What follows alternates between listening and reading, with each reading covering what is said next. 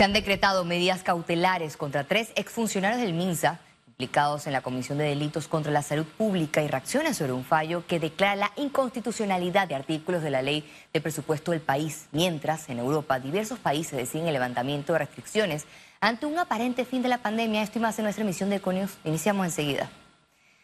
La juez de garantías, Marisol Ortiz, legalizó este miércoles la aprehensión y dictó medidas cautelares por el caso de hisopados ilegales. Al ex jefe de epidemiología, Leonardo Labrador, se le imputó cargos por delitos contra la administración pública en modalidad de corrupción de funcionarios, con penas de 4 a 8 años de prisión. También se le sumó la posible comisión contra la salud pública, que abarca sanciones de 10 a 15 años de cárcel. En este caso se estableció que el mismo daba información privilegiada de carácter reservado para favorecer a una persona del cual tenía conocimiento en razón de su cargo. La ex jefa de salud pública de la región metropolitana, Ana Lorena Chang, participó de la audiencia de manera virtual luego de dar positivo a la prueba COVID-19 y obtuvo por parte del tribunal la medida de arresto domiciliario, al igual que Carmen Arosemena, quien además se le suspendió del cargo como tecnóloga médica del MINSA y la Caja de Seguro Social. Según los elementos que se acopian, después de la destitución de los mismos, seguían operando inclusive hasta este año 2022. No se pudo determinar ni siquiera que Carmen Arosemena recibió directamente la autorización para practicar hisopados no autorizados. Entonces, el Ministerio Público no pudo constatar que en este momento nuestra representada haya sido la persona que haya practicado hisopados no autorizados o que haya estado en los lugares que se ha señalado que se practicaron hisopados. El Ministerio de Salud presentó los elementos de convicción, entre ellos hisopados ilegales procesados en la clínica Cermédic, vía a domicilio, en 5 hoteles y en Amador, donde se le exigía una prueba COVID-19 a los viajeros de las islas del Pacífico. La Fiscalía sustentó que Labrador y Chang aprovecharon sus altos cargos para beneficiar a su empresa Cermédic, quien no tenía permisos para funcionar como laboratorio, mucho menos para detectar casos de coronavirus con diagnósticos rápidos de antígeno y PCR.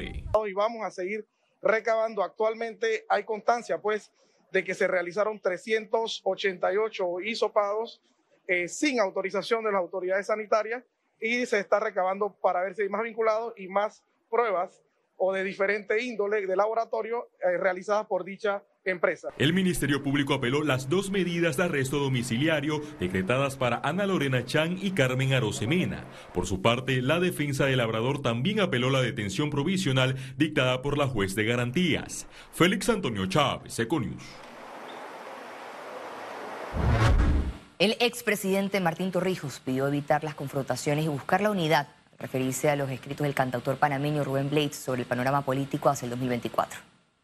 Yo creo que el país merece salirse de este ciclo de confrontaciones, de dividirnos más a los panameños.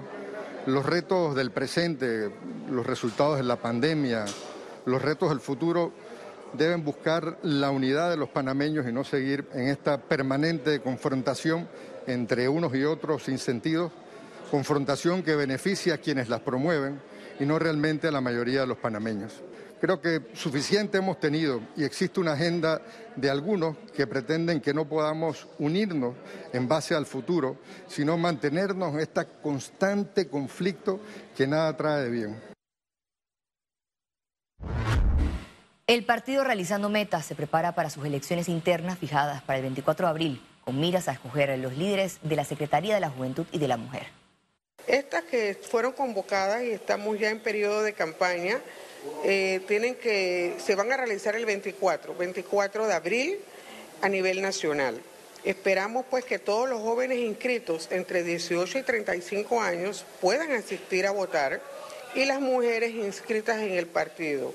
Ayer estábamos viendo las cifras que tenemos 42.000 jóvenes inscritos y 63.000 mujeres inscritas en el partido. Además, es como parte de los inscritos del partido, que hacen un total con los demás de 140.000 inscritos que llevamos en menos de un año. Abogados reaccionan ante fallo que declaró inconstitucionales diversos artículos de la Ley de Presunto General del Estado. De acuerdo con el procurador de la Administración, Rigoberto González, se trata de una decisión histórica con el que se crea un precedente importante. que hubo que esperar casi 40 años para poner las cosas en su lugar, porque en 1983, cuando se reformó la Constitución, se le dio un trato especial a la Administración de Justicia en la elaboración del presupuesto, que se estuvo desconociendo por todos estos años. El fallo de la Corte Suprema de Justicia es consecuente con lo que indica el artículo 214, donde establece que el presupuesto no puede ser objeto de recortes. Y ese debate que se necesita, si es adecuado o no, si se va a recortar o no, no tiene que darse en las instancias del Ministerio de Economía y Finanzas, sino ante el Pleno de la Asamblea o ante la Comisión de Presupuesto de la Asamblea. El criterio del artículo 214 es que se tiene que insertar sin debatirse, es decir, el presupuesto del órgano judicial no debe pasar por esas asignaciones que realiza el órgano ejecutivo. El presidente del Colegio Nacional de Abogados, Juan Carlos Araúz, resalta que el fallo de la Corte Suprema de Justicia permitirá que se atiendan situaciones descuidadas históricamente. Esto permitiría que el órgano judicial opere de forma anual y no que cada 3 meses esté suplicando presupuesto, partidas adicionales, como ha sido la costumbre. Hay más de 100 y tantos de tribunales que no han sido puestos en funcionamiento a lo largo de décadas, porque simplemente nunca ha habido la asignación del presupuesto para la puesta en marcha de esos tribunales. Estamos hablando de un órgano del Estado, un poder del Estado, que no puede ser tratado de la misma manera que una dependencia del Ejecutivo, una dirección o ni siquiera un ministerio. Por Constitución, los presupuestos del órgano judicial y el Ministerio Público no deben ser inferiores al 2% de los ingresos corrientes del Estado. Sergio Rivera, Econews. La Cámara de Comercio de Panamá se adhirió este miércoles al compromiso de seguimiento del Pacto Bicentenario. La coordinadora ejecutiva nacional del Pacto, Paulina Francesi, y el presidente de la Cámara de Comercio, José Ramón Icaza, firmaron un compromiso al mandato ciudadano del Pacto del Bicentenario, con el objetivo de dar seguimiento cercano a los resultados de este proceso ciudadano y democrático, del cual constan 187 acuerdos nacionales y 1.361 regionales. Y ahora nos corresponde a todos los panameños, la sociedad civil organizada, a la academia, a los clubes cívicos, gremios empresariales, darle seguimiento a lo que es el cumplimiento de estos acuerdos alcanzados y también poder medir la efectividad y el desempeño de cada uno de ellos. Bueno, vamos a hacer el proceso de empoderar muchísimo, de generar ese espíritu cívico y de ciudadanía para con estas propuestas que fueron ingresadas por los ciudadanos panameños.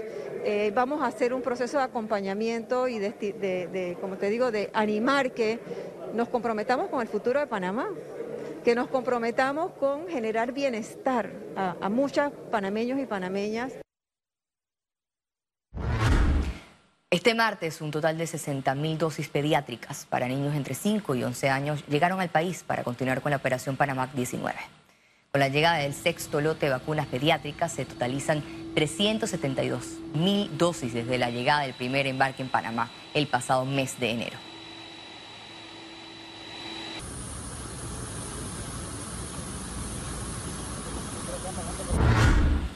Continuamos en materia de salud. El Ministerio de Salud reportó más de 3.000 contagios nuevos por COVID-19. Se registraron 12 fallecidos en las últimas horas. 3.028 nuevos casos.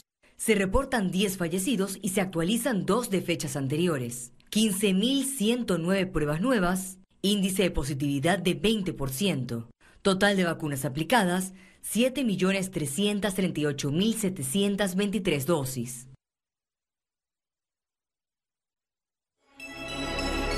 Economía. La Asociación Panameña de Ejecutivos de Empresas se declaró vigilante de la situación tributaria del país. Este miércoles, Apede firmó un convenio con la Asociación Panameña de Derecho Financiero y Tributario, que establece un observatorio tributario en medio de un proceso de reactivación que requiere una mejor recaudación de impuestos. Adicional, convocaron a su asamblea anual el próximo miércoles 16 de febrero. Para darle seguimiento a todos los temas que tengan que ver efectivamente con impuestos en este país. Estamos en una situación en este momento que el sector privado tiene que entender, tiene que utilizar y tiene que validar nuevas leyes, nuevas legislaciones que se están dando y que nosotros tenemos que tomar decisiones también de cómo lo vamos a hacer. Este miércoles inició Expo Máquina 2022 en el Panama Convention Center. Se trata de la más importante plataforma para herramientas, equipos, maquinarias, infraestructuras y servicios del sector construcción industrial, minero y agro.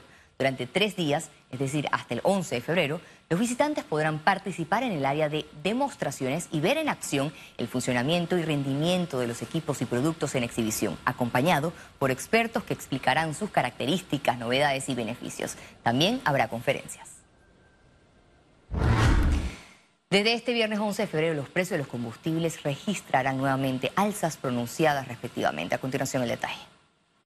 La gasolina de 95 octanos tendrá un valor de 1 balboa con 3 centavos el litro, una alza de 5 centavos. La gasolina de 91 octanos se situará en 1 balboa con 1 centavo el litro, un aumento de 4 centavos, mientras que el diésel quedará en 95 centavos el litro, sube 4 centavos.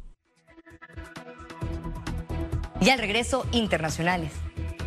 Quédense con nosotros.